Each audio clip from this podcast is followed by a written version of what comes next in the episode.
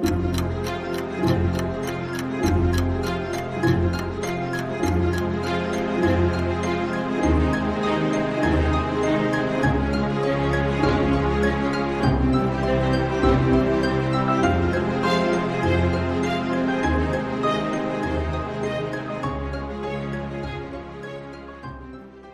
Hey, welcome back to another episode of Parker's Pensées. I'm your host, Parker Settecase.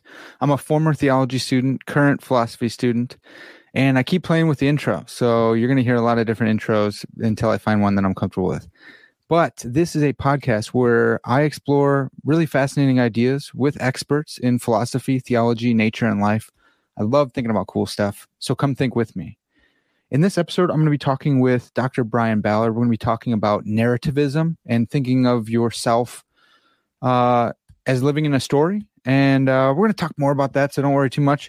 I'm really excited for it. And as you guys, the listeners, know, I am obsessed with the authorial analogy for the God world relation, and a lot of this fits in nicely. Um, so I'm really, really excited to talk with Brian. Before we jump in, just want to thank everyone on Patreon for making this podcast happen. If this is your favorite podcast, if it's top five, top 10, please consider becoming a Patreon patron. You can support me through the link in the description. Uh, anything would help. Uh, there's a lot of different ways to give, and uh, there's lots of different goodies over there. I hate saying goodies, but I always do it. Uh, you can get stickers and mugs and all sorts of fun stuff over there. So check the link in the description for my Patreon uh, patron team. And then uh, if you want to give a one-time gift, there's also a link in there too as well. But uh, if you like this podcast, please please consider doing that. You want to see me stick around here? I would love to be doing this full time. So uh, please support your boy. But enough commodifying myself. Commodification. Enough of that. I'm going to jump in with Brian now. I'm super excited to to think of ourselves as uh, living in a story and uh, figuring out what narrativism is and why a Christian should be committed to narrativism. So let's do it. Brian, thanks so much for coming on the podcast, man. Hey, thanks for having me. I'm excited to be here.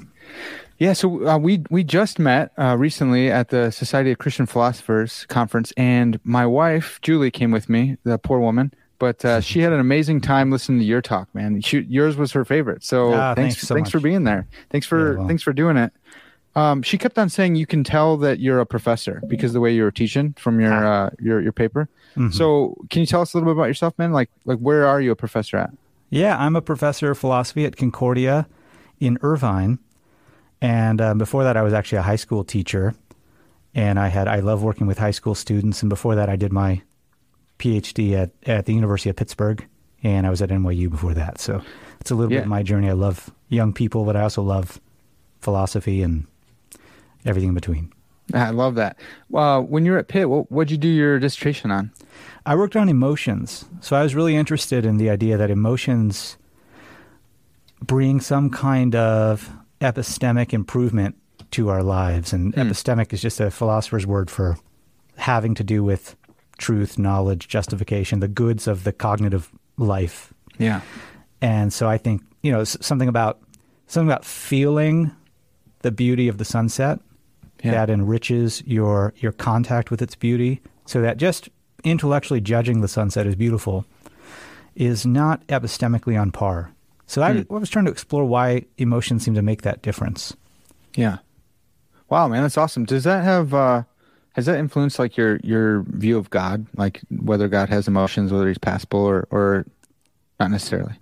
i think that it has made softened me up to the idea that god has emotions in the literal sense Okay. and um, so i'm pretty into that idea it has more so enriched my sense of the value of emotions in the christian life Yeah, And so there's an analogous puzzle in the Christian life. It's not enough, the Christian thinks, to merely know that God is provident. It's Yeah. you need to also feel feel that deep sense of security that Mm. would come from that. It needs to root down in the sort of dark soils of your heart, as it were. Yeah.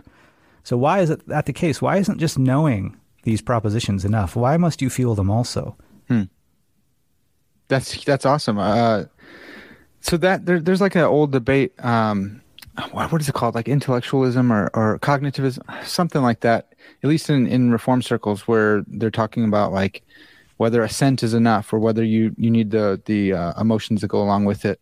Oh and yeah. it's it's awesome. I, I I'm with you. I think that emotions are, are super helpful. God gave them to us for a reason, and they ought to be they ought to map onto reality. And when they don't, like C.S. Lewis said, uh, he doesn't enjoy the company of children. And he's like, "That's there's something wrong with me Mhm, because of that." yeah, and he that's right. recognized that. I'm like, "That's good, man. I like that." Yeah, yeah, yeah. A lot of my, you mentioned Lewis, a lot of my inspiration for this whole project comes from reading The Abolition of Man when I was a, you know, early college student. So, That's awesome. Well, when you were saying that, I I thought of uh, um, Coleridge at the waterfall. Coleridge. oh, yeah. Uh, uh, yeah, maybe, with, maybe Wordsworth, one of those guys. yeah, yeah. Whether it's uh, whether it's sublime or not. Yeah, And that's someone's right. like, "Oh, it's nice" or "It's beautiful." Yeah. It's like, no, it's sublime, dude. Come on. Yeah. Do you have sublime feelings? No. Yeah. No, My feelings are feelings of veneration aimed, responding to the sublime. Yeah. So good. I love that. Well, um, so you have this. You, you were just telling me earlier about uh, you have this this broader picture of um, Christianity and uh, philosophy and flourishing of of, of human life. And uh, so we're going to kind of dive down on one of those sections uh, right now, but hopefully, you know, we can uh, get into uh, a bunch of different rabbit trails uh, in in your project as a whole. But today we're going to be talking about narrativism and this paper that you wrote for faith and philosophy called Christianity and the Life Story. Um, so I wanted to see like let's let's jump in on what is narrativism. Um, just yeah, what what is that thing?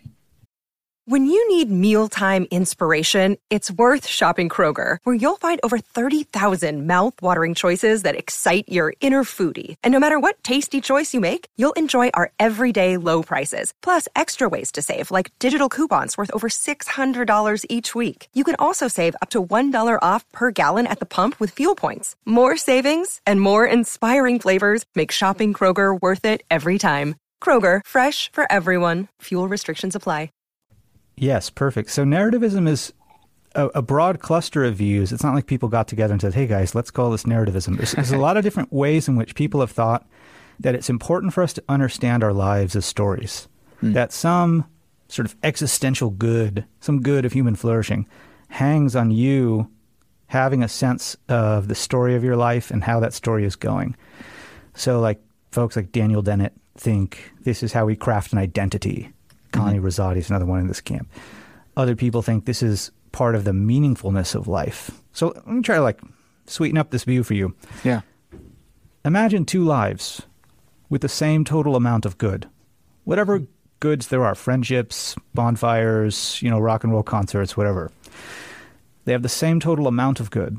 But one starts with a little bit and gradually increases, and the mm-hmm. other is like the mirror image of this life. Starts with a lot and gradually decreases. Hmm. Okay. Now the question is, which life would you prefer if you were sort of choosing it off of a menu? Yeah. Obviously, I want more uh, later. Like I don't want to be Everyone happiest early. Yeah. I mean, I ask classes of students. There's always one kid who's like, "No, I want," you know. There's always one kid making trouble. But Yeah. almost everybody wants a life where your best days are ahead of you, even if it means there's a to- total same total quantity of goods. We care also about their distribution. Now, why is that the case? That we want a life where our best days are ahead of us? Well, here's an explanation of that. What you're looking for is a certain kind of narrative structure. What you're looking at there is actually a plot hill, rising action, building towards a climax. And you want to live that story, a story of growth and development and progression. You don't want to live a story of, of decline and disillusion, right? So uh, I think that uh, that leads us pretty naturally to the thought that to to live the best life, the fullest life, you need to be able to understand your story Yeah. and also live out a story of growth and development. So a certain kind of narrative structure is a, you might say, a condition on the meaningful life or on the perhaps the most meaningful life. Yeah. So that would be a way of think, thinking about why they're coming to see that certain goods, profound human goods, depend on narrating, narrating your own life. Mm-hmm. So that's just Okay. one version of a narrativist view. Yeah, yeah, yeah. So, and and is that uh, that's the the self identity? Is that most? Uh, does that mostly fit? Most? Uh, it's characterized by Dennett's view, or Yeah, so there's these mm, a different narrativist view is that you come to develop a sense of who you are by by developing a sense of how your story is going. okay, So that ultimately the crafting of a self is the crafting of a certain narrative about your life. yeah, Now I'm actually not crazy about that. I I think a restricted version of that view kind of works, but that's certainly another good. A sense of identity is another good that some people have thought hangs on our self narrations. Okay.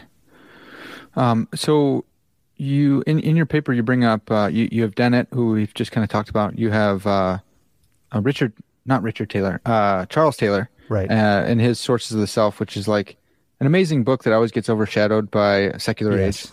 All his other like uh, uh, the Language Animal is another really really good. I think Mm-hmm. better than Secular Age. Hmm. But no, it's got to be Secular Age because he wrote that. Now we got to talk about you know all of his stuff. But uh, in Sources of the Self, he I think he brings up uh, the intelligibility of one's life. Or, Yes. um, do you do you like that better, uh, or is it complementary to? Uh, do all these fit together, or are they like ex- um, mutually exclusive?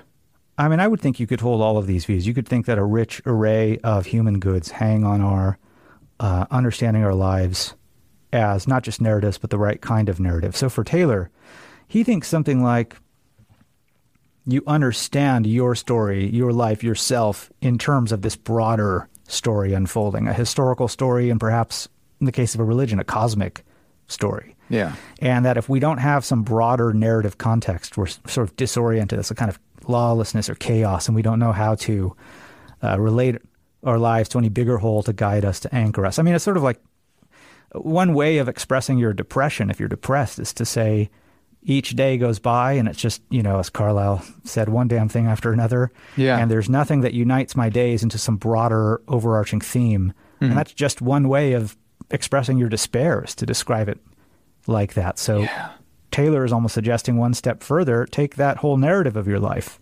locate it inside of a bigger narrative context. What's the bigger story that sort of embeds your narrative? yeah. There seems to me something deeply right about that. Do you um do you like the word meta narrative for that, or or is that I think like, that's fine. That's uh, Okay. you know I don't like these postmoderns too much, but I don't mind stealing their language. You know, master Okay. narrative, yeah cosmic narrative, whatever. I'm just not skeptical of them the way that these French philosophers are. There's, there's nothing wrong with having a master narrative. Obviously, I'm a pious Christian, so yeah I, or- totally I organize my life around a master narrative. right yeah I've, I've I thought that way too. I was like, well that that's a good word for it, meta meta or master. I like meta. Yeah. but um yeah, just grab that and be like, yeah, you guys don't like that, I do. Here's an argument for why uh, we should think that way. You you also bring in uh, Velleman, and I, I'm I'm not as familiar with with Velleman's work, but but uh, I think Velleman characterizes or, or uses narrativism for like a sense of authenticity. Does that does that sound right? Yeah, you might be able to say that. Uh, he has a new book that I quote from where he says, "You know, I want to be the one writing the story of my life as I live it Okay. by living it." Yeah. And that sounds to me like a a plea for authenticity, a desire to be the authentic source, the author of your life, of your Yeah. life story. But earlier work, Velleman, well, that's one place where you get that. I gave you that example of the mirror image lives. That comes from some earlier work from Velleman. Actually, comes from some work from Robert Nozick, but he doesn't really Okay. uh, get cited for some reason. It's kind of in an obscure chapter of a of an obscure book called The Examined Life, but it's a really good book. Okay. Well, we're all obsessed with the uh, experience machine, so he's kind of right. pigeonholed in Yeah, that. that's right.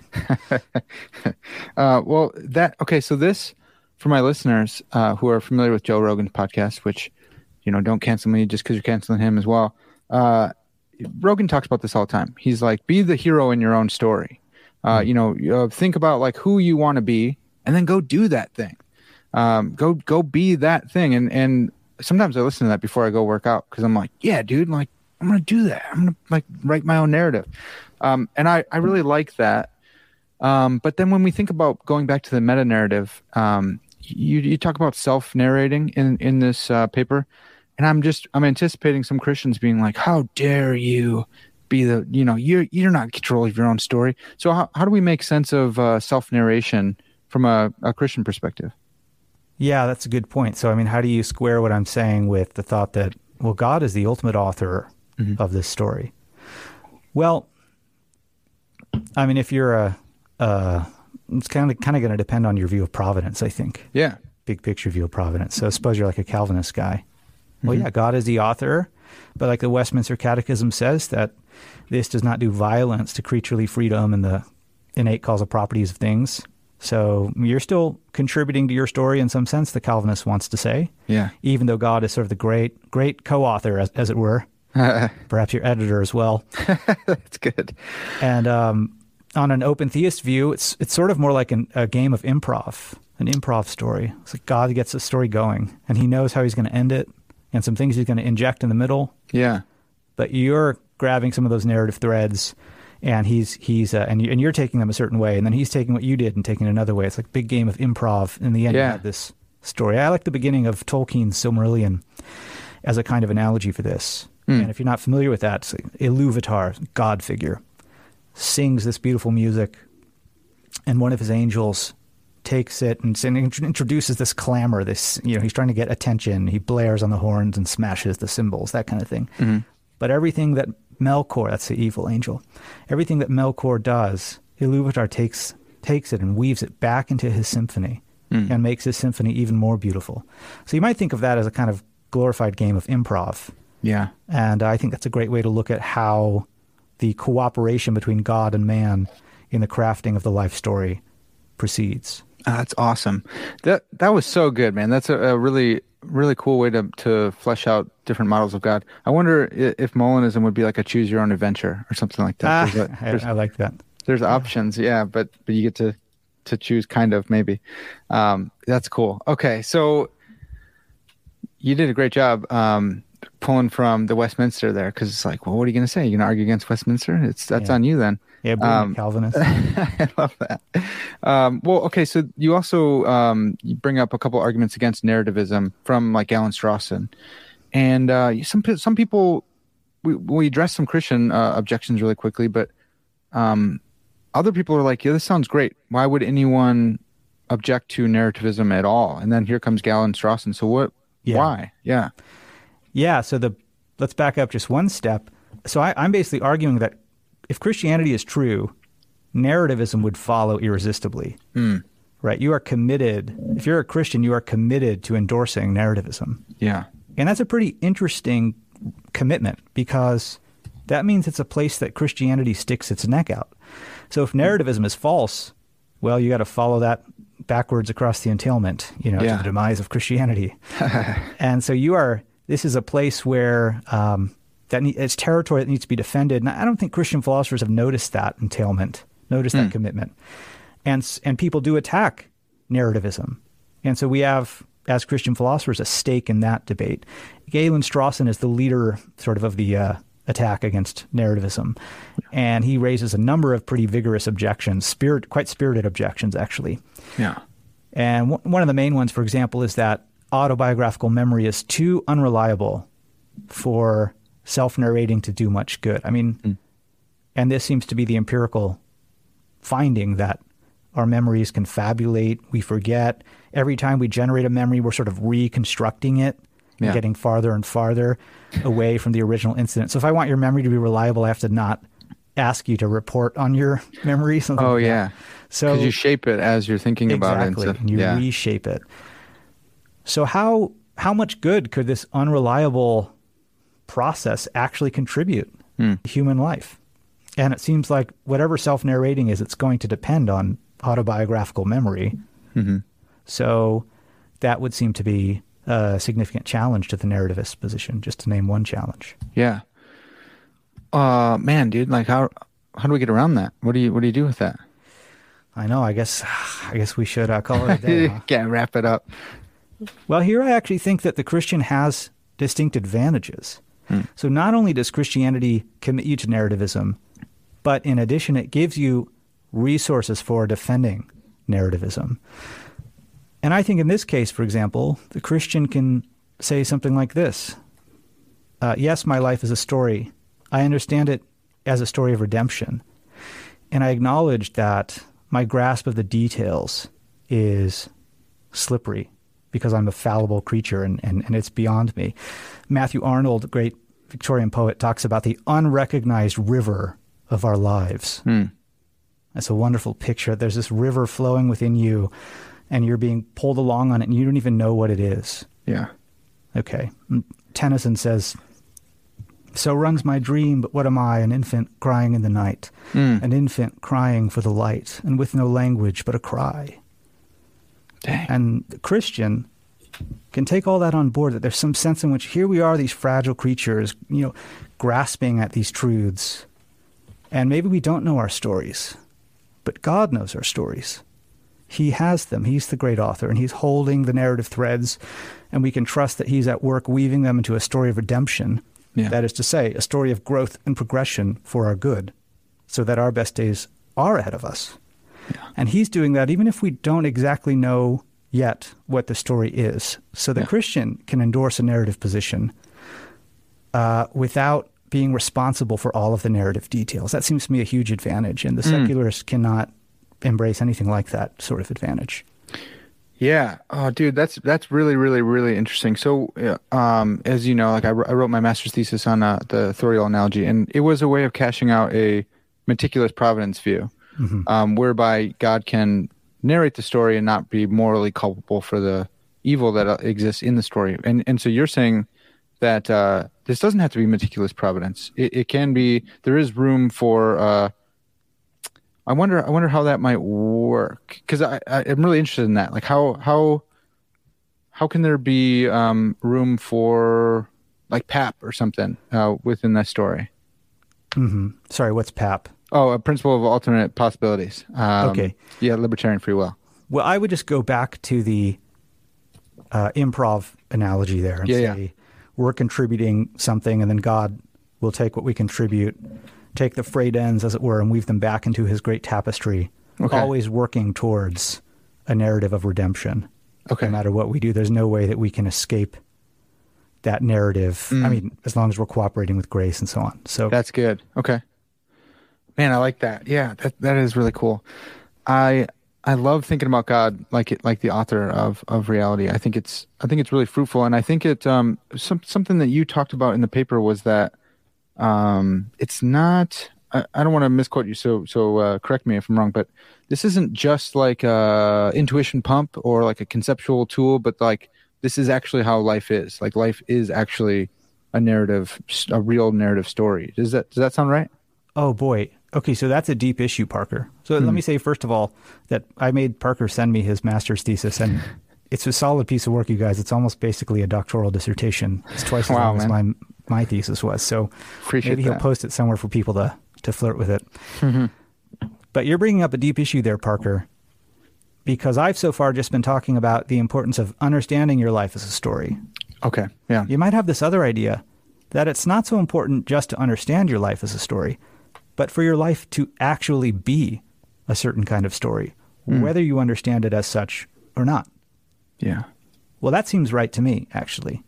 That seems right to me. Hmm. And Alasdair MacIntyre holds this view. I, I call this narrative realism Okay. because the thought there is that there actually is a correct story of your life. Okay, so Bernard Williams, for example, denies narrative realism. He's a narrative anti realist. He thinks any given life admits of numerous equally correct narrations, hmm. even though they're deeply in conflict and you'll offer up very different stories. And if that's the case, then it can't be that there's a correct narrative of your life Yeah. a narrative structure there in the life to be grasped. And those are two really different views about reality. And I actually think it's weird because a lot of narrativists who think you need to understand your life as a story, how's your story going? They're also narrative anti realists. Parker, doesn't that seem like a funny combination? Yeah. Now, here's what's funny about that. You're saying two things. You're saying, uh, on the one hand, we should understand our lives as stories, but on the other hand, our lives could be any number of stories, some of them profoundly different. But you need to choose one of them and embrace it as your life story. And on that embracing will hang some tremendous existential good. So Joan Didion, you know, great essayist, she wrote in the White Album, she said um, that we tell ourselves stories in order to live, something we have to do to make sense of the world. Yeah. But then she says that by using narratives, that narratives are the imposition we, we put on the shifting phantasmagoria of our experience. And that I say, wait a minute.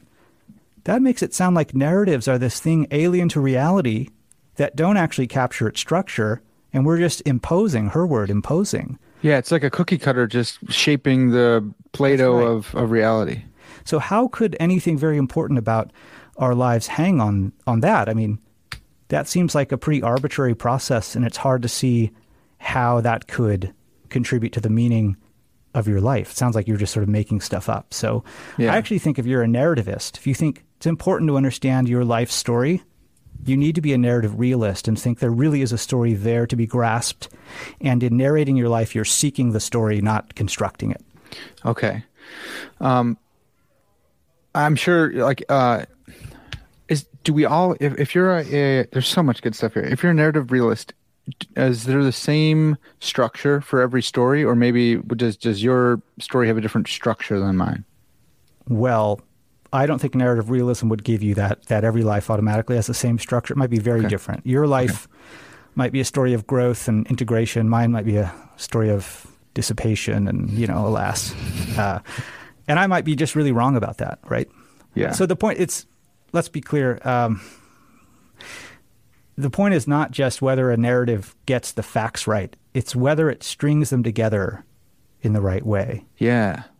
uh, and that's what narrative brings. You know, it's like it's not just uh, Bernard Williams said a narrative doesn't just pull from a, this like great barn of facts. This a pile of facts, and you just put them together. There's a way that narratives organize, arrange, and thematize the facts, configure them, and that's the key thing that a narrative contributes. Um, William Gass, great literary critic, says you know the the facts don't just sit there like so many birds on a telephone wire. Yeah. The narrative has to put them together. Yeah. So the question here is not whether your life story gets the facts right, but whether it gets the thematic configuration of the facts right, Yes. Yeah. and whether that process of thematizing the facts can be guided by reality. Of course, articulating the facts can be guided by reality, but the question is whether narratively thematizing them can be guided by what the world is like. yeah. And I think if you're a narrativist, you have to say, yes, of course it can be. There is a thematic structure in my life there to be discovered. Yeah, I, I love this idea, and I think um, a lot of people familiar with Jordan Peterson will, will like this as well because he he often talks like this. But I do think that Peterson, being a a, a naturalist, goes with the anti anti realist route and and accidentally Yes. becomes kind of a, a type of you know existentialist that we're just we're we're making the meaning out of this chaos. Yes, and that's that's interesting. Might not be an accident, Parker, because I think that actually, and I, I haven't like defended this yet. It's just kind of what I think. If you're a narrative realist, you can't be a naturalist. I think Yeah. that there's a there's an argument for God's existence here, going from narrative realism to to theism. And um, Becau- I, mean, I can unpack that a bit, but Well, just just to take a stab, it's it, if there's a if there's a text, there's an author type thing. Like if there's a, a meaning and purpose, there's someone who purposed it, or um, maybe your first analogy is a bit closer. Yeah, or if there's a narrative, there's a narrator.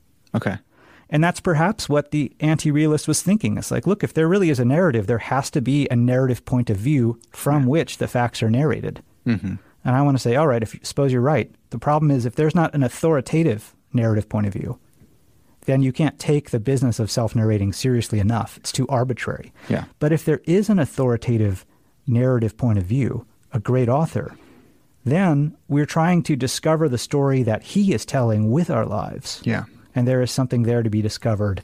We can capture the sense in which you are trying to understand your narrative, not just construct it, yeah, right? So that's why. So there's there's sort of argument here.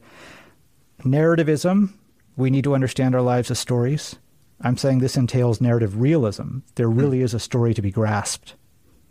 And I'm saying narrative realism entails theism. There has to be an authoritative point of view, an ultimate point of view, and a great narrator whose story we are trying to understand. yeah.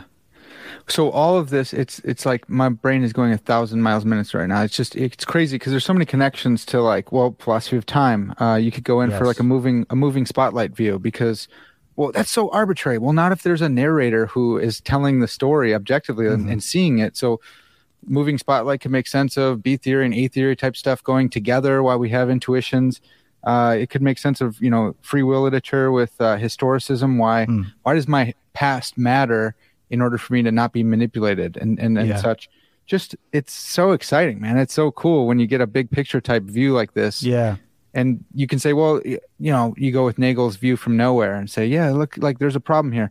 Yeah, but the view from nowhere is a view from God's God somewhere, right? And yeah, it's a it's a it's a limiting concept, like on our humility, or our uh, like I'm not the author, so I can't fully know the story.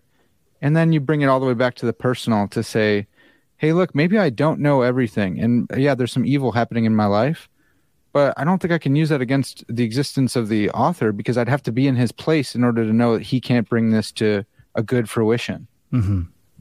Just so it's so huge. Yeah, the story analogy sort of unlocks a lot of pieces there, doesn't it? Yeah, yeah, it gets me all fired up. Sorry to we we went like super high level, like we we pulled back from your paper and just went there, man. That was awesome. You know, I like the thirty thousand foot view. I think it's yeah. philosophers don't do enough of the big picture stuff because they're yeah. really they're trained to fight about the details fight that's about true. the inches, and, and it's important to see. You know, there's a lot that I have to defend there, and that that's an argument for the existence of God that, right. that hasn't been done yet. Yeah. You know, so every step has to be defended. It's a book length project, but it's still yeah. good to just see. Oh, that's how that would go. Right. Yeah. So. I have a, a, paper I've been meaning to read. I meant to read from my master's thesis, and I just didn't get around to it. Uh, yeah, wasn't able to. But it's it's uses um, narrative. It's like narrative and transcendental arguments. Hmm. Narratives as transcendent. i will send it your way. It might be mm-hmm. might be no good, but um, I thought that was interesting. And he, he's yeah. saying that narratives can be a, a, type of argument and this, this transcendental argument um, of showing like an, uh, what are the preconditions of such and such story or something. So that could be really cool. Mm. Interesting. Yeah. Uh, I wanted to go back to uh, just to touch again on narrative realism and just ask, is it is it possible that you're like the antagonist in your own story, or are we all are we all protagonists? You know, that's interesting. So your brain needs support, and new OLLY Brainy Chews are a delightful way to take care of your cognitive health. Made with scientifically backed ingredients like Thai ginger, L-theanine, and caffeine, Brainy Chews support healthy brain function and help you find your focus, stay chill, or get energized. Be kind to your mind and get these nootropic chews at ollie.com. That's O L L Y.com. These statements have not been evaluated by the Food and Drug Administration. This product is not intended to diagnose, treat, cure, or prevent any disease we're all protagonists of our own story, but you might be the antagonist of someone else's story. yeah. And it's a general truth that a lot of the material of a narrative can play a different role in a different narrative. That's mm. true of events, for example. So your birthday party can play a certain role in my narrative and a pretty different role in your narrative. And there's nothing wrong with that. That's just a truism about narration, that any given event or fact can operate differently in different narratives. Yeah. Okay, I I, re- I really like this. Um, I wrote a, I wrote. I used to be more into blogs and stuff, and I wrote a piece for my postmodern friends, and just talking about the the interrelation between um, a meta narrative and a micro narrative.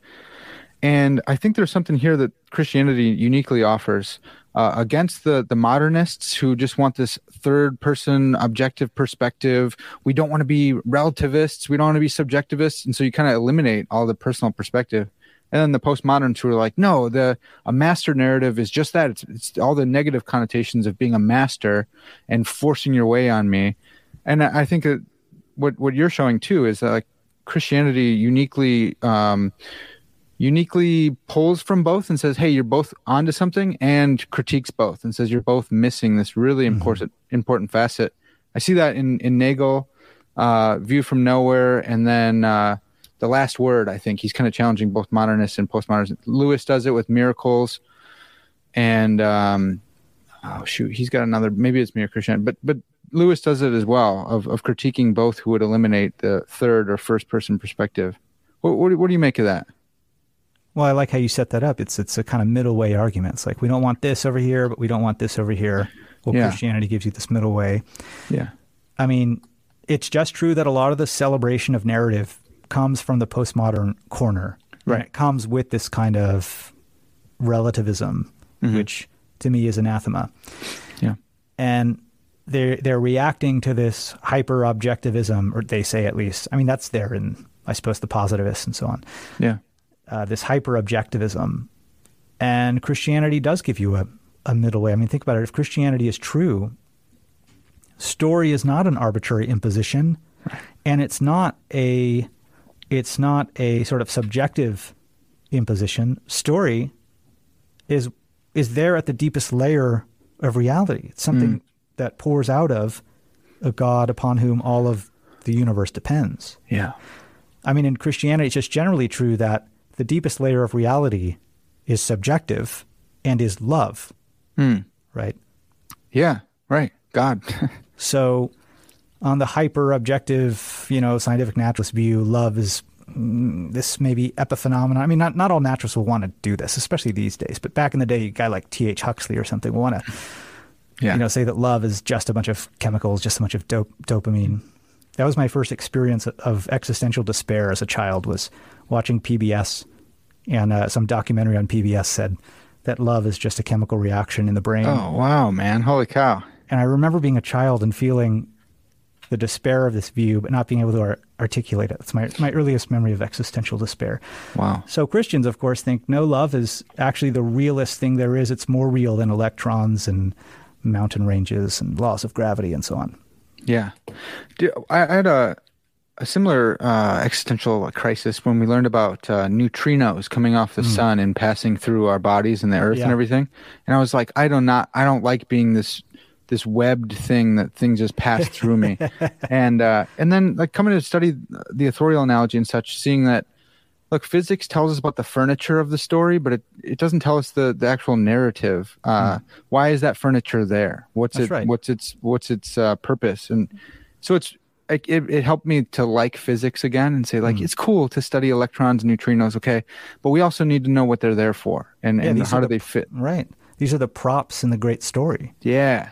Yeah. And that's what you're talking about. The, the, the facts need to be strung together in the right mm-hmm. way. Yeah. I think that's and so once, important. Once they are in the Christian narrative, we see that actually some of those items, the material of God's story, becomes a lot more significant. I mean, the ruby slippers from The Wizard of Oz auctioned Yeah. for $2 million.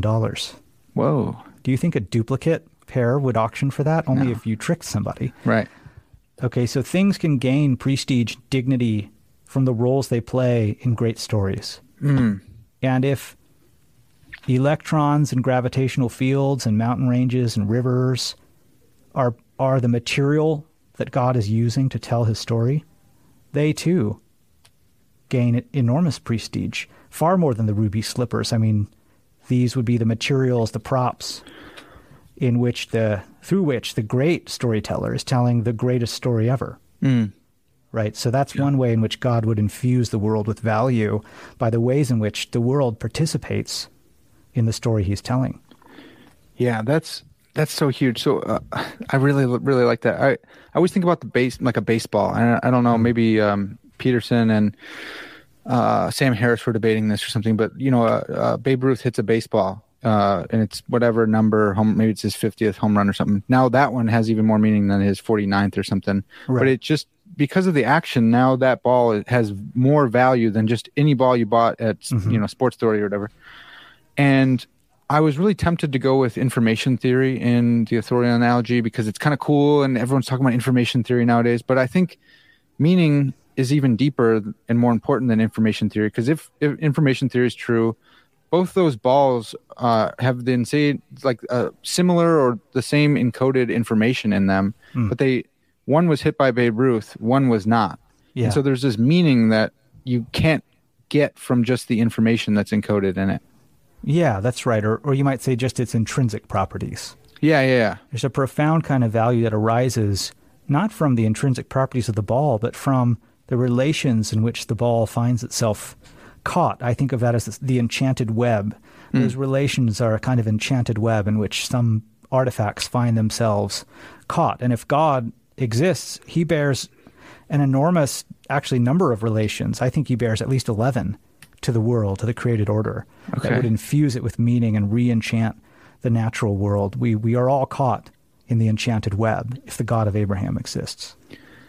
Dude, that's awesome. Have you? Um, is this the the eleven? Um, I forgot what you said. Criteria or what do you call them? Eleven. Relations God bears to the world that would infuse it with additional value. Indeed, that would re enchant it for us if we could only see the world in those terms.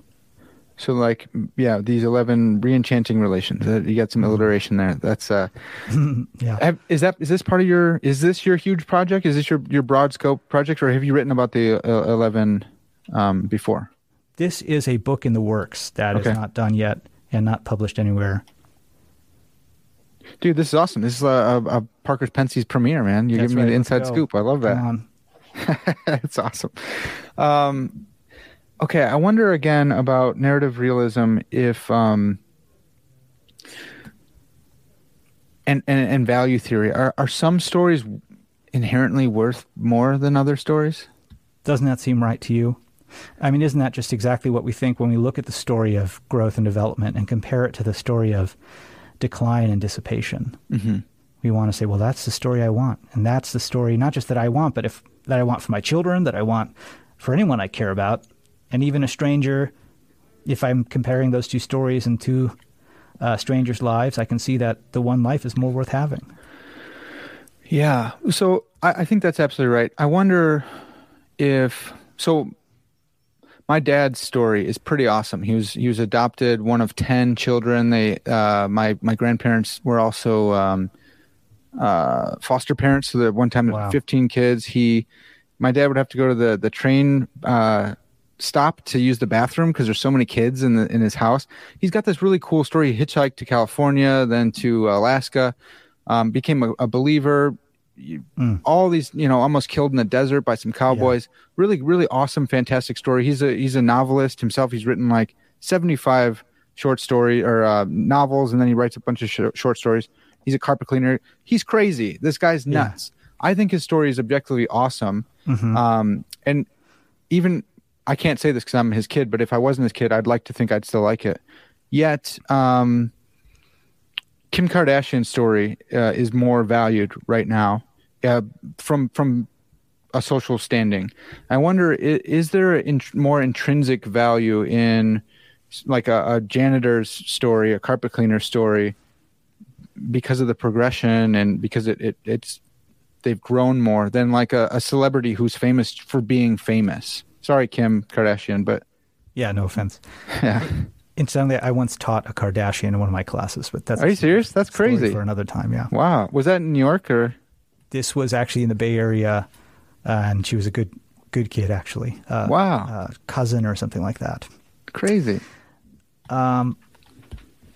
Yeah, so that's right. I mean, I think we can get wrong what stories really matter. I mean, I guess what's going on there is the fan of Kim Kardashian is like, oh, I just love this celebrity, and so I love her story. I suppose I'm not really sure what's really going on in the psychology of someone who watches the Kardashians, but Yeah. I'll I'll let the uh, psychologist solve that one. Yeah. Yeah. Uh, So- but yeah, I mean, your dad's story sounds awesome, and and one hears that and one says, "Oh my gosh, I want to live that story. Yeah. I want a story like that." Yeah. And then you think that story involved a lot of risks Mm-hmm. and a lot of pain, Yeah. and that's actually what good stories are like.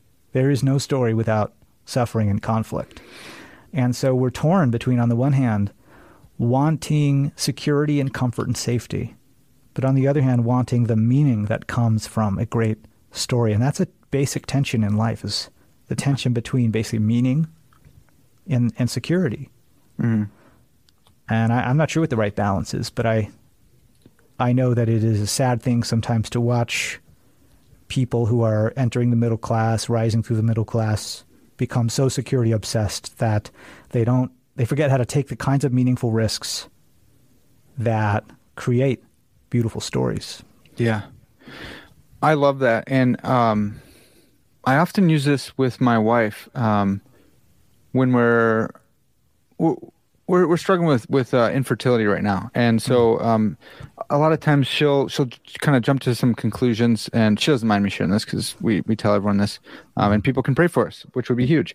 But um, I use the narrative a lot and say like, hey, look, like we're we're narratively situated. We're not in God's place to be able to say what He's going to do with this or not. And I it it ends up always encouraging me that I'm not the author of my own story in the sense Yeah. of being the author of the meta narrative because Right.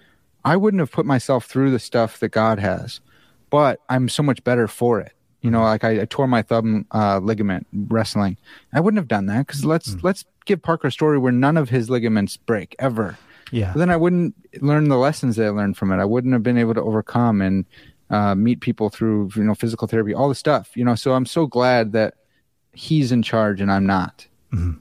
Yeah. I wonder what what um what role does that play? And maybe it doesn't, but like the self, like the recognition that we your story fits in a in a grander story. Does that have you have you thought through the self reflective nature of like the uh, someone understanding they're in a story? Well, I think there's a couple layers there. One is that Christianity allows you to say, no matter what mistakes I make, there's a way that God can redeem them. Yeah, yeah, Right? I will not take myself out of the game. I mean, being a, when I was a younger young man, I would, I definitely messed up in some ways that made me wonder, could I ever contribute to God's kingdom in a serious way? yeah. And it's so so yeah, so reassuring to read the story of David and Bathsheba. Like say, well, I didn't have anyone murdered, so I know. I've done that too. but evidently, even if I had, God would have, have some way to gather up the frayed ends of my life story and weave them back into his tapestry. Mm-hmm. And that's a huge thing. So if you're a secularist, you don't have that reassurance. I suppose you have more of a bracing sense of it's all up to me. yeah, Um, but I think the Christian can recover some of that bracing sense as well. I mean, you have very much a significant role to play in the living out of your life story as well. It's not like the Christian loses entirely the sense that you are authoring your story. Yeah. Um, so one layer of what you said is that the Christian has this this person who is provident over her story, and the Christian can trust that that God will bring her story for good, right? And the other thing you mentioned is embedding your little story into a great cosmic narrative, and of course, I do think that that's extremely an extremely significant source of meaning, depending on the cosmic narrative, of course. yeah, Right. Thomas Nagel flirts with this uh, pretend religion where we're being raised up as like chickens for God to eat us or something like that. I think that would be a cosmic narrative that maybe is not so not so good. Yeah, Not, it doesn't feel so good to embed your life in that story. yeah, But I think the Christian story is. Uh, I mean, of course, that's something we could fight about if someone's worried about hell, for example. Right. But Yeah.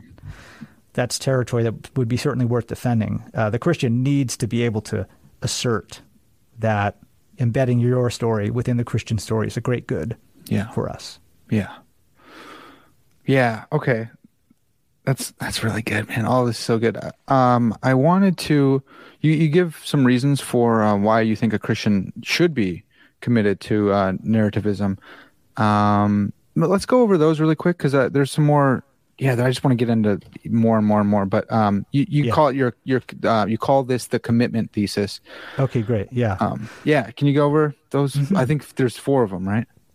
Yeah, so now we're turning to this particular paper. We've just, I, I would like the audience to know we've just been riffing right now. Yeah, that's right. Parker, but um, but the paper is really uh, follows an argument schema like this. Basically, there are Christian practices that are central to the Christian life and that require you to self narrate. And I think there's no less than four. I actually think there's five, but I just described four in this paper for space reasons. One of those practices is confession. I think confession is ultimately narrative. You're narrating some episode out of a sense of contrition, some episode you want to repent of. I think, um, well, someone people have debunkers have objected that Christian confession was not narrative and habitual in this way until like the fifth or sixth century. Foucault says this, but actually, there's evidence that was much earlier, centuries earlier, evidence that Foucault doesn't cite. So I always love to uh, smack around Foucault whenever. That's awesome. Uh, and second, uh, gratitude and thanksgiving. That's a kind of narrating. You're narrating uh, a good in your life as something given by God. Another one is uh, meditating on the afterlife. By doing this, by thinking about your heavenly future, which we're commanded to do, you are taking the present and you're turning it into a story by giving it a narrative ending with maximal closure. And a final practice that requires self narrating is the sharing of personal testimony. Yeah. Now, there are anthropologists like Tanya Luhrmann who think this is a sort of recent thing that evangelicals are up to. It's like, here's my personal story of how Jesus is the lover of my soul. Hmm. Turns out this has a deep history. I mean, St. Paul used his personal testimony Yeah. to convert people and to edify the church. Justin Martyr used testimony to uh, reach uh, converts. And uh, the, the earliest autobiography we have in the West is uh, written by a couple uh, by a, a, pair of Christian women. Oh, Perpetua, really? Perpetua and Felicity in 202. I always That's thought a it was Augustine. Holy cow. Right. So Augustine's the first full blown mature autobiography. That's correct. Okay. But there are glimmers of autobiography earlier than that. And the earliest Christian one we have is Perpetua and Felicity. wow. Now, is that an accident? Well, actually, let's just continue this narrative. Then you get the first mature autobiography is, is, is Augustine, of course. Um, but from there until the end of the 18th century, autobiography will be spiritual autobiography in which the Christian is narrating his or her spiritual development for the sake of edifying the church and reaching the unconvinced. Yeah. And that will continue through the Middle Ages. We have we have many of the great autobiographies of the West are written like this. It won't be until Rousseau that we get used to the idea of an autobiography that's being told just to put the self on display hmm. rather than to convert or to edify the church. And actually, when Rousseau published his autobiography, it was met with outrage. People thought hmm. it was vulgar self display. And it wasn't until the later, decades later, that people sort of got used to it after more and more sort of copycats came out of Yeah. the Rousseau style autobiography. That reticence to put the self on display in an autobiography is actually uh, pretty common cross culturally. So there are autobiographical traditions in China, for example, that have to manage this reticence. Uh, there's, medi- there's a medieval Chinese autobiographical tradition called the self written epitaph, where the author will pretend he's dead and then write his own epitaph telling his story. Wow. And what he's doing there, he's managing the reticence of directly putting your story on display. So there's a sense that this would be sort of in- inappropriately self-aggrandizing. Yeah. And so you're going to sort of channel that channel that desire to write autobiographically into a medium that allows you to manage that reticence. Another way the Chinese did this is a historian would write the history of the empire, right? And then he'll append a little little chapter at the end telling his life story as if to say, you know, this isn't the focus of the work. yeah. So, in many cultural contexts, there are autobiographical traditions that are limited by this reticence and that seek some kind of artifice to manage that sense of the inappropriateness of putting the self on display. So, I think one of the reasons, and I'm sort of just historical speculation here, one of the reasons that the West sees the first full blooded autobiographical tradition is that Christianity gives you these decisive reasons to narrate the self, to narrate your life. They give you a reason to put it all on display. Search your soul, describe the subtle sins within your heart. Uh, you have this huge, capacious self, that, and you're going to put on display the ways that God is at work in your life for the sake of the church and for the sake of the unconvinced. And so Christianity licenses robust autobiography. So that's Wow. particularly interesting because autobiography is the single great influence on the realistic novel, uh, which began in the 18th century. So uh, this is a way in which Christianity has really blessed civilization, and I always like to put Yeah. such blessings on display for those who want to say that, you know, religion poisons everything. Yeah, that that's so huge. Again, man, you you, you brought up so much stuff. I was laughing when you were talking about the uh, uh, pre- pretending that you're dead in order to write um, your self story. Because my my dad wrote his own eulogy, and uh, I was like, "Pops, man, that's um, that seems kind of vain, dude. That's kind of weird. You want us to read this?" And he's like, "Look, it's it's a story of of you know how I met my Savior, and and so it it actually is uh, i- within that the Christian tradition Right. of." You're doing right. it, f- yeah, and so I, I thought that was that was He's fantastic. doing what St. Paul did, and he's Yeah. giving you an inheritance, right? Sacred memory. Yeah. That's another practice I don't mention in the paper, but that's all throughout the Bible. Let's think of the stones of the Jordan. Build Yeah. these stones, God tells the Israelites. And then when your children ask about them, tell them the story about how I saved you by helping you cross the Jordan. Yeah. The thought is like, the story of my work in your life is a story you need to steward and pass on to Hmm. the young. There's a shared narrative inheritance. Yeah. And I think it's very important for elders to realize that. Uh, elders who can be tight lipped, you know. Hmm. Uh, certainly the World War II generation was like that. It's hard to get them to tell you anything about themselves. Right. But your kids, your young people need your story. Hmm. Yeah.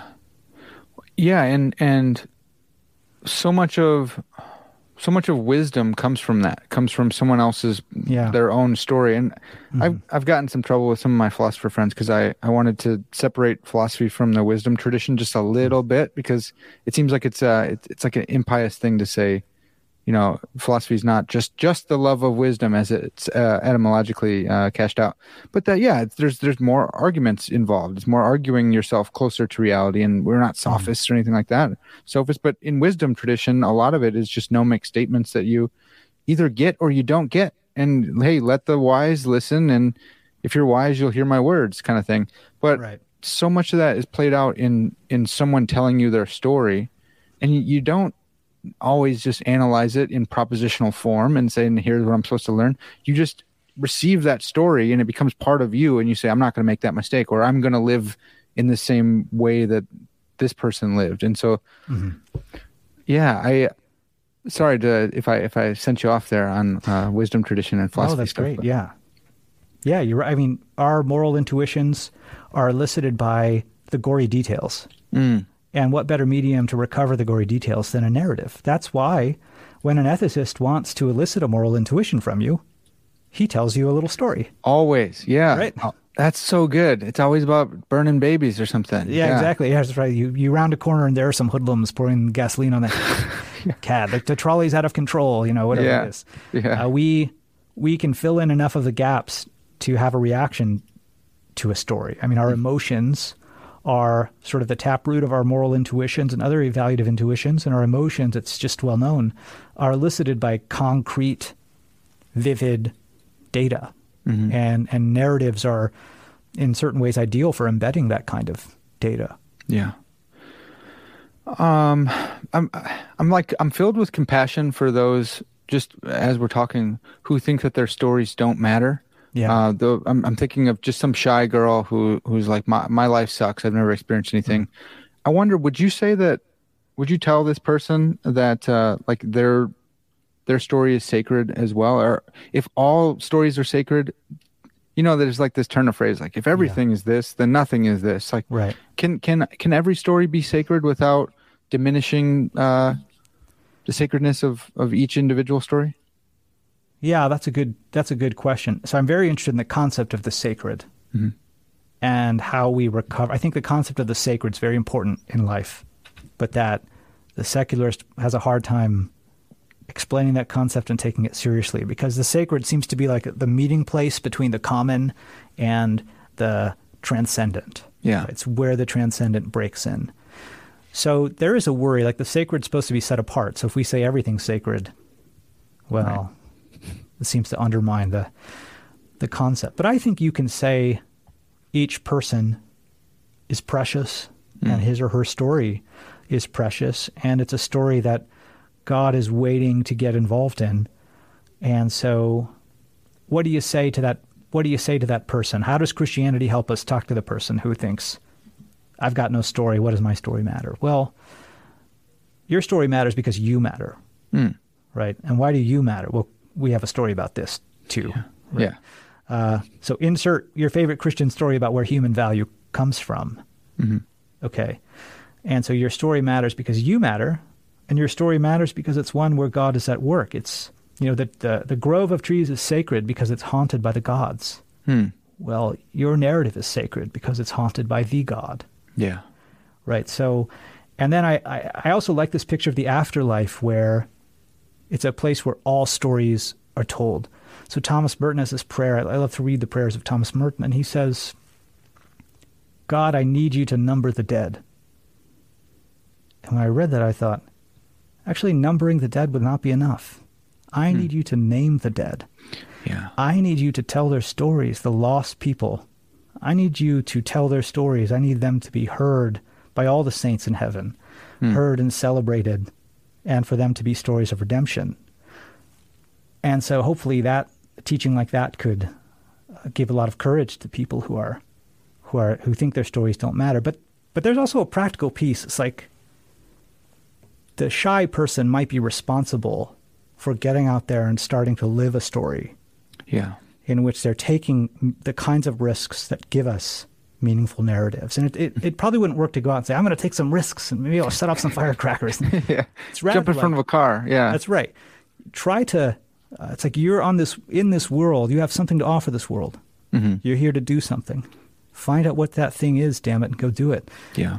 And and and that that path will require you to take risks eventually, not for their own sakes, but for the sake of that thing that you're here to do. Yeah. And a huge part of discerning vocation in a young person's life is figuring out just what that is or what it might be Yeah. and then you get out there and you will end up with a story, right? Yeah. You maybe don't find a story by seeking it. You seek something else and you end up with a story, right? Yeah, this is like um, I'm, I'm reminded of like uh, uh, Bilbo Baggins, and uh, you Yeah. know Gandalf had to grab him out of there and set his foot on the on the path. But once your feet are on the path, there's no telling where your feet will lead you. That's right. Yeah. Yeah. I wonder. I have uh, I have a bunch of competing Parkers in my head. Uh, maybe Yeah. Daniel Dennett is excited about that. Um, Yeah. but uh, I have like the wrestler Parker. I, I grew up wrestling, wrestled all all throughout college, and that Parker is like go out and conquer everything. And uh, he's a real jerk, anyways. He's like, Yeah. you know, it's not enough that I win; others should should fail too. Sounds But like then- a stud to me. there's then there's like the the Parker who like wants to be like Christ, and that one's like, hey, step out, step out of your hobbit hole and um, intersect as many as many other people's stories as possible in order um, to bring, in order to serve them and and bring more benefit to their lives. Uh, I don't think that the rest, like I, I couched the wrestling one in like a bad in bad terms, but like there is something about personal accomplishment that makes things good. Is it can a I, I guess you can't really have a story that doesn't intersect intersect with other other stories but does intersecting with more stories in a positive way does that make is that is that a value maker? Is that is that a great making property for your story or yeah, what, what do you make of that? Do we need to intersect with as many as we can Okay, there's a couple pieces there. Here's one piece.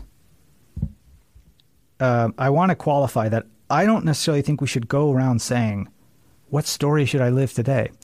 okay It's not that you're consciously seeking a certain narrative as a goal. Maybe in, in really reflective moments you are. okay But the business of living is conducted more immediately. And by pursuing worthwhile things, you end up with a worthwhile story without it's sort of like seeking happiness. Like, you know, the most miserable people are the people who go around trying to be happy. We're, try, tr- trying to be your friends. Like, hey, Parker, want to be my friend? You know, That's not how we make friends. We make friends by sharing some other thing, some Right. common interest, right? I think ending up with a great story is sort of like that. You don't seek it directly. You seek Okay. you seek things that matter, and it's a sort of second thing. It's a sort of byproduct of that. So, is it good to intersect with other stories? Yeah, because that's just to say it's good to matter to people, and the mm-hmm. ways that you matter to them just will be describable in terms of great stories, right?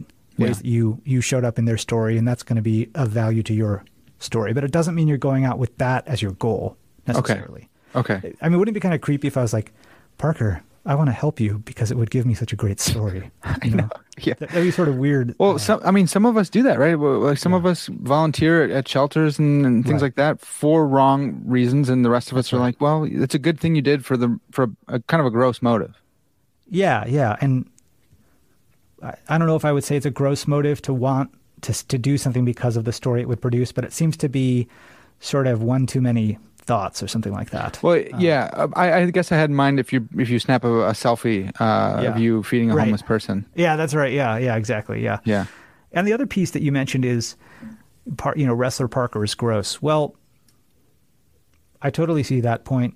I want to push to the desire behind the desire. This is a move that a Christian can always make. yeah, So wrestler Parker wants achievement. The question is why? What does he want? What's behind that desire?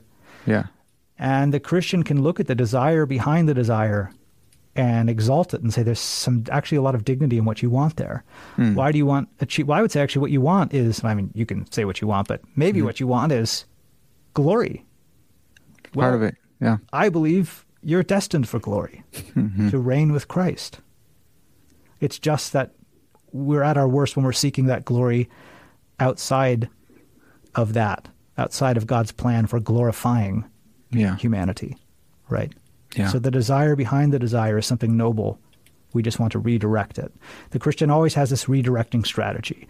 Yeah. And what falls out of that redirecting strategy, redirecting our desires, is a way of integrating what may seem like unrelated stories of our lives. So mm-hmm. you might look back at a life where you're like, I was so devoted to wrestling and that was so misguided. How is that connected to my life now? It seems like I'm living two disparate stories, but there's this desire to integrate one's life. I feel this desire very intensely Yeah. to gather up the sort of lost bits of my past and and and feel a closeness to that past that seems to be farther and farther away. Yeah. And that closeness is felt by understanding what the story is that unites right now with then and the future.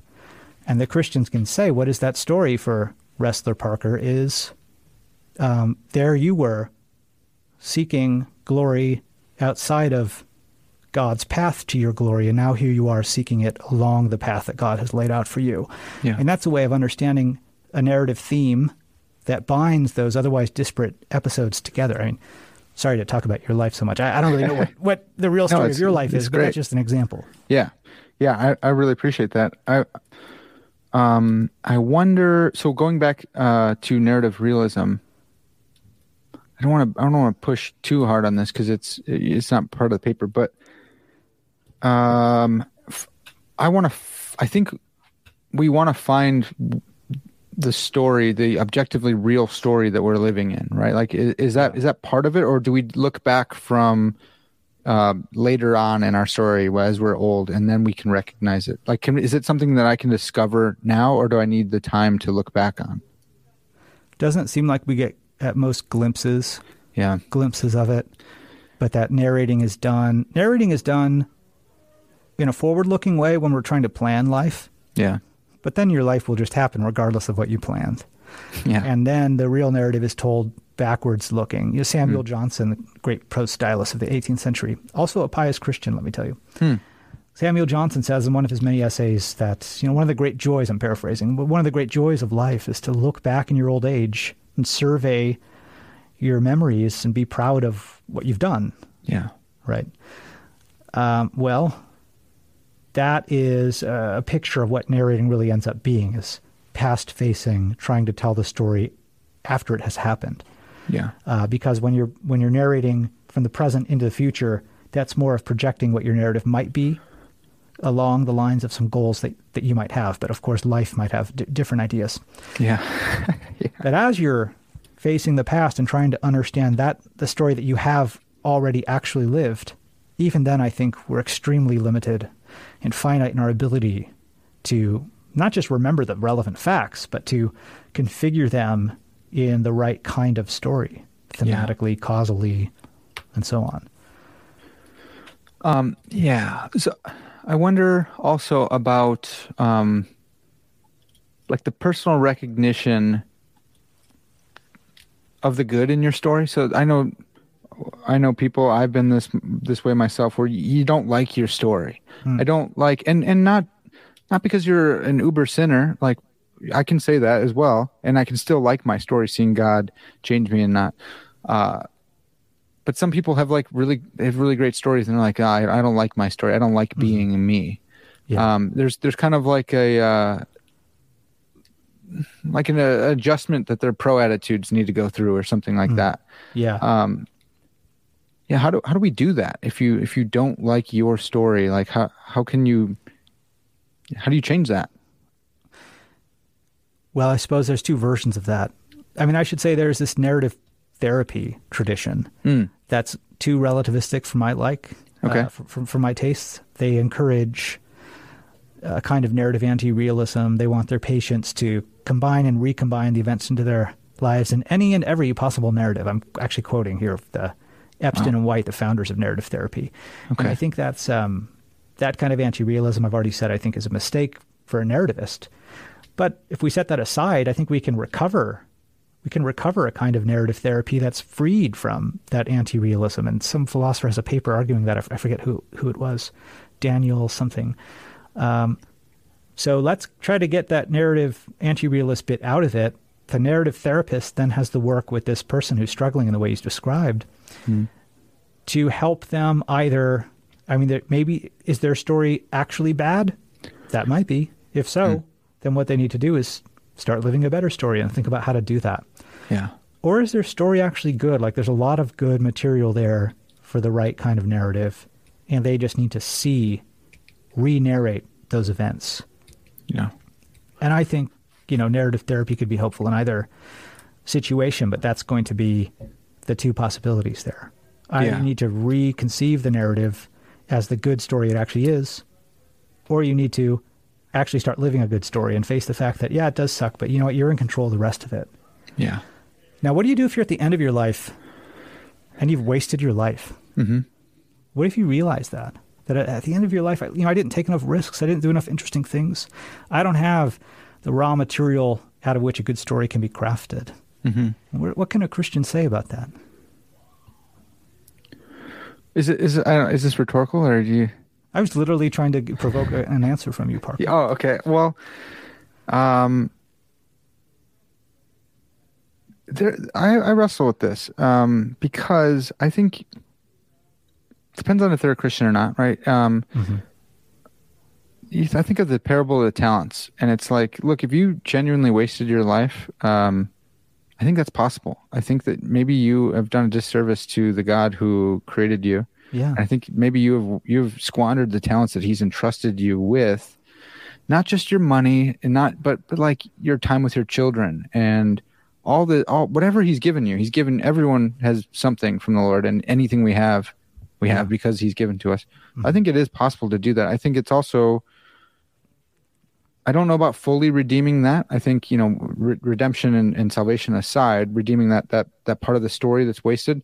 You you might be able to do that through sharing that with people. You're on your deathbed. You bring someone in. Hey, don't be like me. You know, Yeah. freak them out in that way. Or you know, hey, I have all of eternity, and yeah, maybe my um, rewards in heaven I haven't laid up a, a- as many, um, because I did genuinely squander the the uh, talents that I've been given. But I have the rest of eternity to continue on in this story, and Yeah. it's not over. It, we're not closing the book here. Yeah. I don't know. Well, you mentioned heaven. I mean, C.S. Lewis has somewhere he remarks that this life is the first page in the in the novel or something like Yeah. that. Well, what if we take that idea really seriously and think that heaven is ultimately has a kind of narrative structure, Right. so that so that you're going to continue your story. This is just the first page of your story. You'll continue it into, into the afterlife for eternity. Now that might sound like nonsense because narratives have to have shape. Hmm. And if they go on forever, you might wonder, well, what's the shape of this story? I mean, think about a story that's just rising action, you know, and it just keeps rising and rising. yeah. Todd May is a skeptic of the good of immortality for this very reason. He thinks life that is immortal would be too shapeless. Yeah, there's this is going around a lot in Yeah, uh, in, right. Mm-hmm. in in popular philosophy type stuff, uh, the Good Yes. Place and such. Yeah, Yeah. Bernard Williams has this famous paper, you know, the Makropulos case, Reflections on the Tedium of Immortality. And um, so a major threat of all this is that a life that goes on forever would lack the right kind of shape, form, or structure to be meaningful. And I think they're tapping into a good thought, which is that, and they don't put it like this, but I would put it like this a meaningful life needs to have a narrative structure. But you might reasonably wonder how a, an eternal life could have a narrative structure because narratives have to come to an end to be the narrative they are. yeah, Okay. So, how do we solve that problem? The Christian must solve this problem because if they're right, then actually Christianity would be false because we view eternal life as a good, hmm right? So, we have to defend that territory. Well, here's an option. Here's a move you could make, at least. I mentioned earlier that any event could play more than one role in different narratives, right? So here you are with eternal life, and you live one story in heaven, and you an event closes that story, but opens another, ah, right? So it's one story after another, and Yeah. multiple and events can be playing different roles in these different progressing Hmm. narratives. So you have a sort of cycle of of narratives with perhaps enough thematic continuity to Yeah. um, make them coherently yours, all of these stories. So that would be one way of trying to handle that problem. And that also gives us something really hopeful to say to the person at the end of his life, feeling that he's squandered uh, the great deposit of his creator. Uh, and that is that you have eternity to, to tell a different story. Yeah. And that we can trust that in eternity, God will guide us towards the right kind of story. Um, I love Tolkien's vision of the afterlife in his short story, Leaf by Niggle. In this short story, Niggle is an artist who struggles all his life to paint the perfect painting, but he never quite gets to it. It's never quite what he wants. And then he dies and he goes to heaven. And there, not only is his painting perfected, but it's become real. The tree he was trying to paint has become a real tree and a glorified version of the tree he was attempting hmm. to complete. And he's actually living in the painting. And he enters the heavenly realm through that scene that he had painted. So that's the first piece is this completion of what we've begun here, right? And the next piece is that he journeys into heaven. Heaven is a kind of depth that has to be journeyed into. Yeah. You can find this thought in the church fathers. I think Origen, Gregory of Nyssa have thoughts like this that heaven is a sort of perpetual journey into the depths of God. And perhaps, and what I'm suggesting is that, well, journeys can be narrated, and maybe that segments of that journey have enough distinctive narrative structure that we can avoid these worries about the shapelessness of an eternal life. Yeah. And that also gives the person who's filled with regret on his deathbed some way of managing those regrets, Yeah. apart from the simple thought that now his life is over. Yeah. Man, that's good. That's really like that's really edifying. This is awesome. I I am reminded of well, in in American evangelicalism, growing up, it was like uh, you know, we're going to go to heaven and we'll be disembodied souls forever. And uh, we'll know everything instantly and and and all that. And uh, the more I, I've thought about that, I'm like, well, you know, I've read the Bible and we're going to be in a new heavens, new earth. Seems like we're going to have new bodies and we're going to be able to do work here on this new glorified earth. Yeah.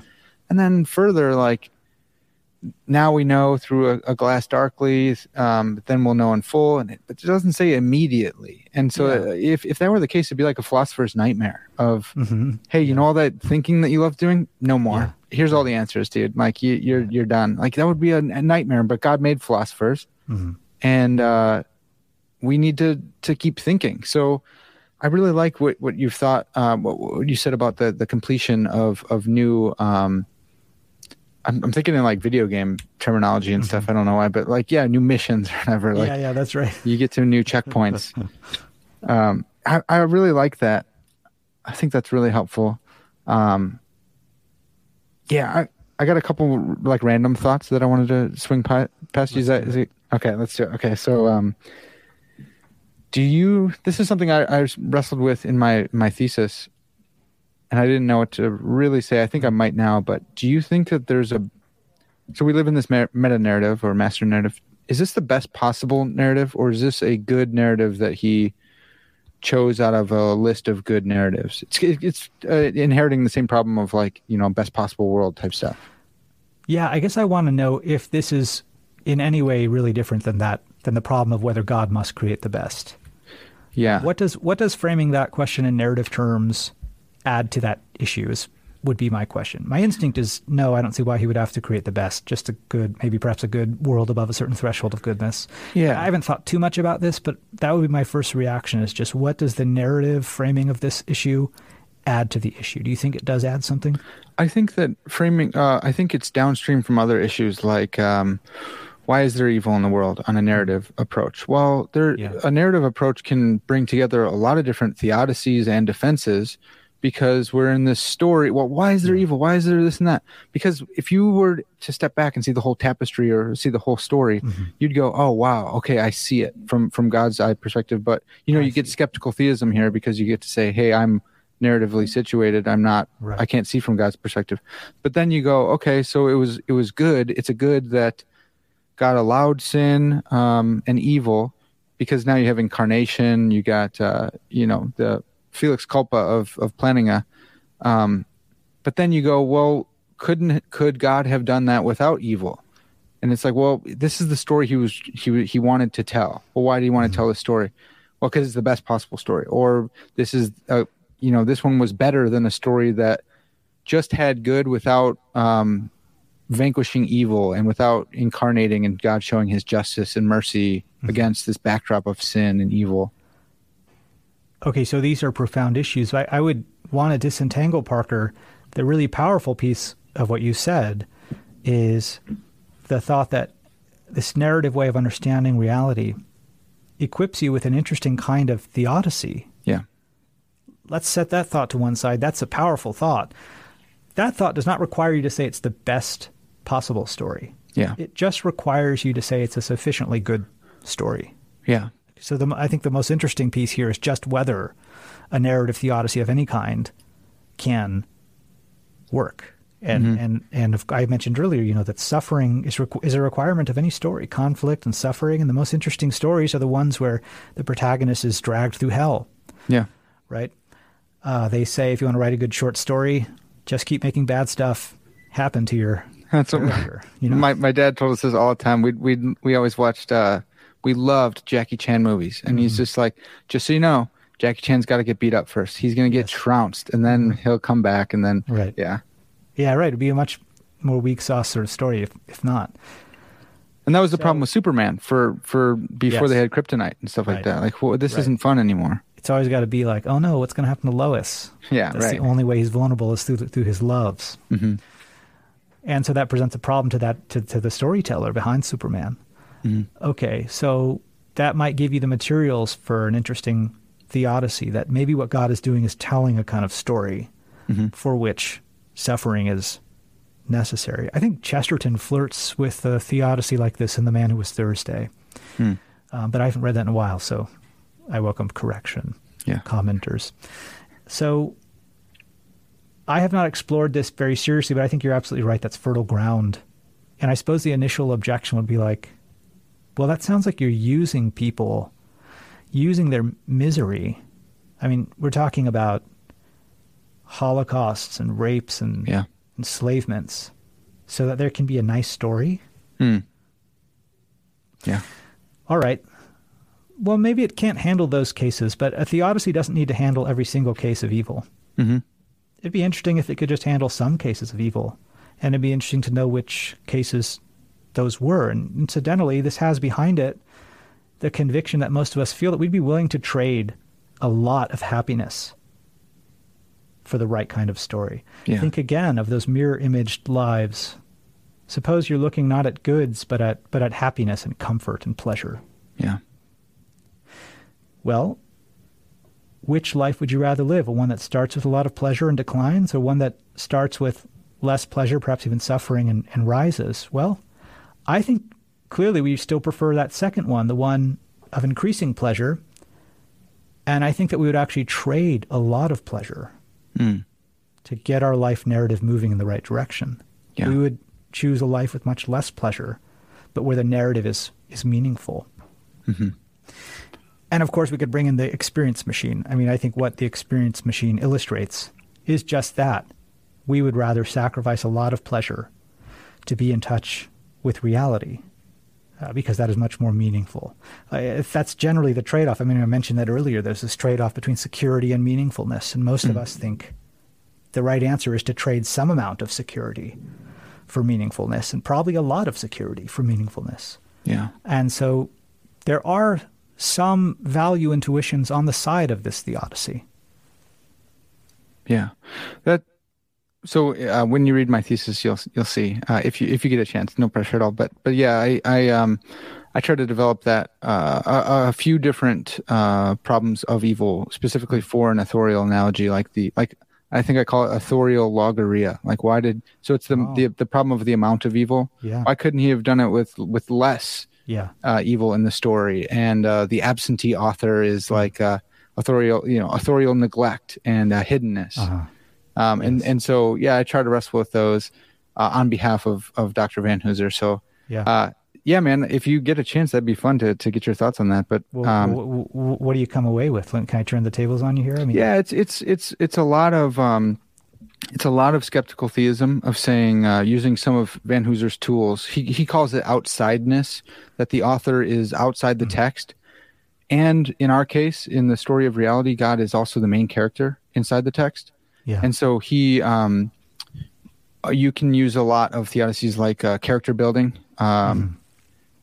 That's not that's not what it's called in theological or in uh, philosophy religion terminology. Uh, soul building, soul Yeah, building, and, right, and character making, development. Yeah, John. yeah soul making yeah um, so you can use that um, I, I think it's actually they all kind of come together in a uh, as uh, William Lane Craig says about the atonement in a multifaceted gem Yes, uh, which yeah. which uh, the face of it is the greater good theodicy Right. um, and i know a lot of people are going to be upset by that i think i think any any defense is going to be a greater good defense even like maybe you'll disagree with this but like a free will defense is still a greater good defense because it's still a greater good that god would give us libertarian free will than not That's right. It will. You will inevitably have to point to some compensating good for which Yeah. evil is, in some sense, required, even if not as a means, yeah but as a possible byproduct or something Right. like that.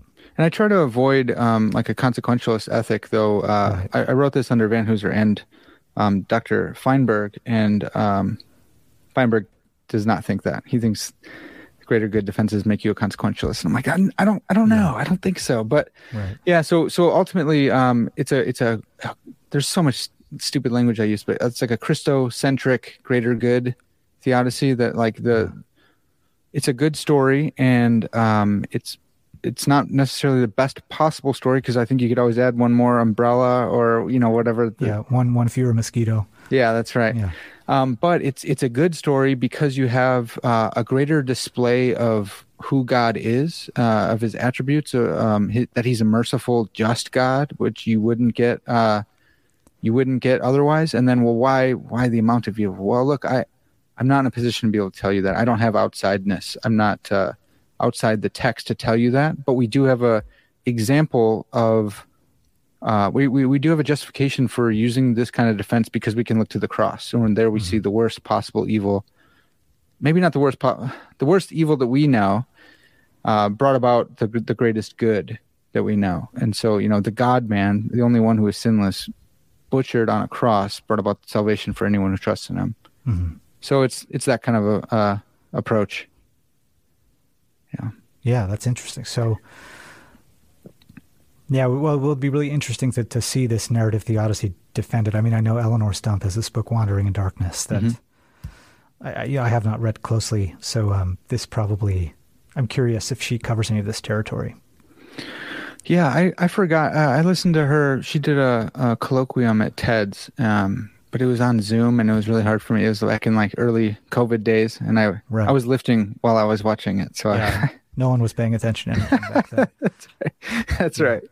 Yeah, I, I know. I do know that there's there's some uh, Christian philosophers lately who want to defend um, uh, gratuitous evil, and I think gratuitous evil, and are saying like, hey, look, God could have, God could allow for gratuitous evil, Oh. and uh, I, I think that might kind of destroy uh, the the narrative plot theme Mm-hmm. because I think you know, if there's not a reason for him to allow it in the story, then it does the whole story does kind of fall apart. Though maybe you could stretch it further and say, yeah, whatever. he- There's some loose ends or something like that. I'm not sure. Well, we should relativize the theodicy to those evils we think that it explains. Yeah, Right. So maybe it doesn't help us with every evil, but as long as it helps us with some, it's worth talking about. yeah, Yeah. A, a powerful thought here that has to be mentioned is just the thought that we ourselves want to live great stories. Mm-hmm. So by using evil to give us a world in which those stories are possible, it's not like God is imposing upon us something totally alien to our desires. yeah, yeah, yeah, yeah, yeah, yeah. Yeah, you're you're right there, and there there is. Mm, it's tough because I don't want to like misspeak and get out over my skis. I really don't want to do that, but Yeah. yeah, there is this sense of uh, Jackie Chan's got to get beat up first. You know, like Yeah. there it, there is that component in a good story, and so if we do live in a good story, that needs to be in there. Yeah, Parker, let me just supplement what you've said because there, there's going to be the person who says, oh my gosh, well, what about the person who suffers like serious trauma? And as a matter of fact, those evils appear to be included in what we're talking about, at least some of them. Maybe not all of them, don't need that claim. Uh, there's serious psychological research on what's called post traumatic growth. It's a book by James Pennebaker, psychologist. It's called, um, oh, I forget the name of it. It's from the 90s or the 80s or something. Uh, and in this book, basically, he does a series of studies about post traumatic growth. What is why is it that some people who suffer traumas experience an enormous hurdle of personal growth afterwards, and other people's don't? They they just get stuck. Well, what he finds is that the difference has to do with whether they are able to tell a story that makes sense of the trauma Yeah. into a narrative uh, of their own personal progression. Yeah. Okay. And it has to be a story. So he'll sit people down and he'll have them journal and code their results. He'll have them journal about their uh, their their trauma, and you'll have other people just write about random stuff. and it has to be journaling. It has to be narrating your trauma in a sense making way for the first time. Those are the people who experience the post traumatic growth. He's even had people like do a dance or paint some other artistic medium that's non narrative, non sense making. Has to be sense making. It's not just about expressing your feelings, it's about making sense of the story. And that includes people who've had their arms blown off. Yeah. You know, people who have suffered enormous, the kinds of pains that will make people indignant that we're talking about this. Yeah. Um, what redeems their suffering for them uh, is just their ability to make narrative sense of it. And then they say things like this I actually wouldn't trade that suffering for the world. Right. Right. They're on record saying this kind of stuff. They Mm-hmm. themselves prefer that this happened that because this is now a part of their story. And they, Yeah. they have redeemed it by making narrative sense of it. What I want to say as a Christian is that Christianity gives you powerful resources for that sense making project that we all have to be involved in. Yeah. Man, that's so good. I I'm glad I'm glad you said that. Um because you said it better than I would have. Um but I yeah, I love that, man. I think that's fantastic. Whew. Um I wanted to No. No, that was good, man. That's like a good I I don't want to that was so good. I don't want to ruin it. So, um there one last thing uh, um I want to get your opinion on this. So, you said uh, we should, in moments, except for in moments of uh, self reflection, we kind of just go out and live our lives and then we look back on the story. Um, I wonder. Uh, Marcus Aurelius has this like weird, maybe not weird. He's got a cool chant type thing, uh, mantra, where he says like, you know, begin each day by telling yourself, today I shall be meeting with uh, people of ingratitude and, and all this Yeah, stuff. And that's so he's kind of he's kind of like helping himself. And uh, Dr. Vanhoozer, Kevin Vanhoozer, um, super influential in my my theological thought. Obsessed, obsessed with theodrama. That Yeah. we live in this in this, and it's really good. But one time in class, he he started going over this thing. He's like, "Hey, in the morning, I wake up and I think I'm in a story. You know, what what Mm-hmm. character? What's my role that I'm playing?" And it was really it reminded me so much of Marcus Aurelius there. And so I've been trying to do that with myself a little bit here and there. Mm-hmm. Uh, I wish I would do it more often in the morning and saying like, "Look, you're you're a character in the story. You're not the main character of reality. So let's not get it twisted. Let's not get too inflated uh, or anything like that. But let's also recognize that like you have a, a part to play in God's story, and that's a really big deal. That's really cool. Yeah. Do you? Should I do that? Is that something that we should do? And and and don't worry, you know, about offending Vanhoozer if you say no or anything like that. But like, is that something that we should, we can actively take a role in, or should we just say like, yeah, we're going to live by Christian principles, all that stuff, and then we'll we'll look back, but but don't worry about playing a part uh, in the story. I think there's room for reflective moments in which we're more story conscious than other moments. Okay. It's just that there's a legitimate concern that you'll become so reflective on your story that you're hardly really living it. And I'm sure Vanhoozer would acknowledge that there's such a thing as taking that story consciousness too far. Um, but that doesn't mean there's not moments to reflect on the story, like Pennebaker's subjects do when they make sense of their traumas, for example. Yeah. Okay. I mean, I'm an avid journaler. The, the, the moment I became a Christian, I started journaling actually. Yeah, me too. That, yeah, is that right? Yeah. Journaling is one of the most life affirming things you could do because you're saying the story matters. I'm going to tell it. Mm-hmm. And once I became a Christian, I just had the vivid sense that that my story does matter. Just Yeah. time to start telling it, at least to myself. Mhm. Um, but let's see.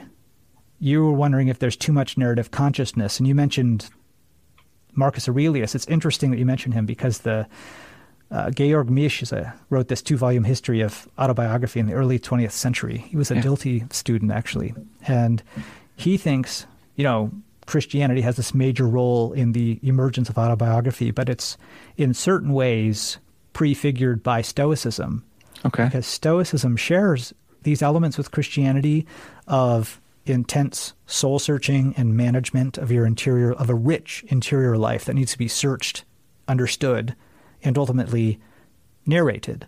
Yeah. So some of these elements are present in Stoicism, and that's a great passage you mentioned there where Marcus Aurelius says, you know, today I'm going to meet a bunch of jerks, don't be surprised.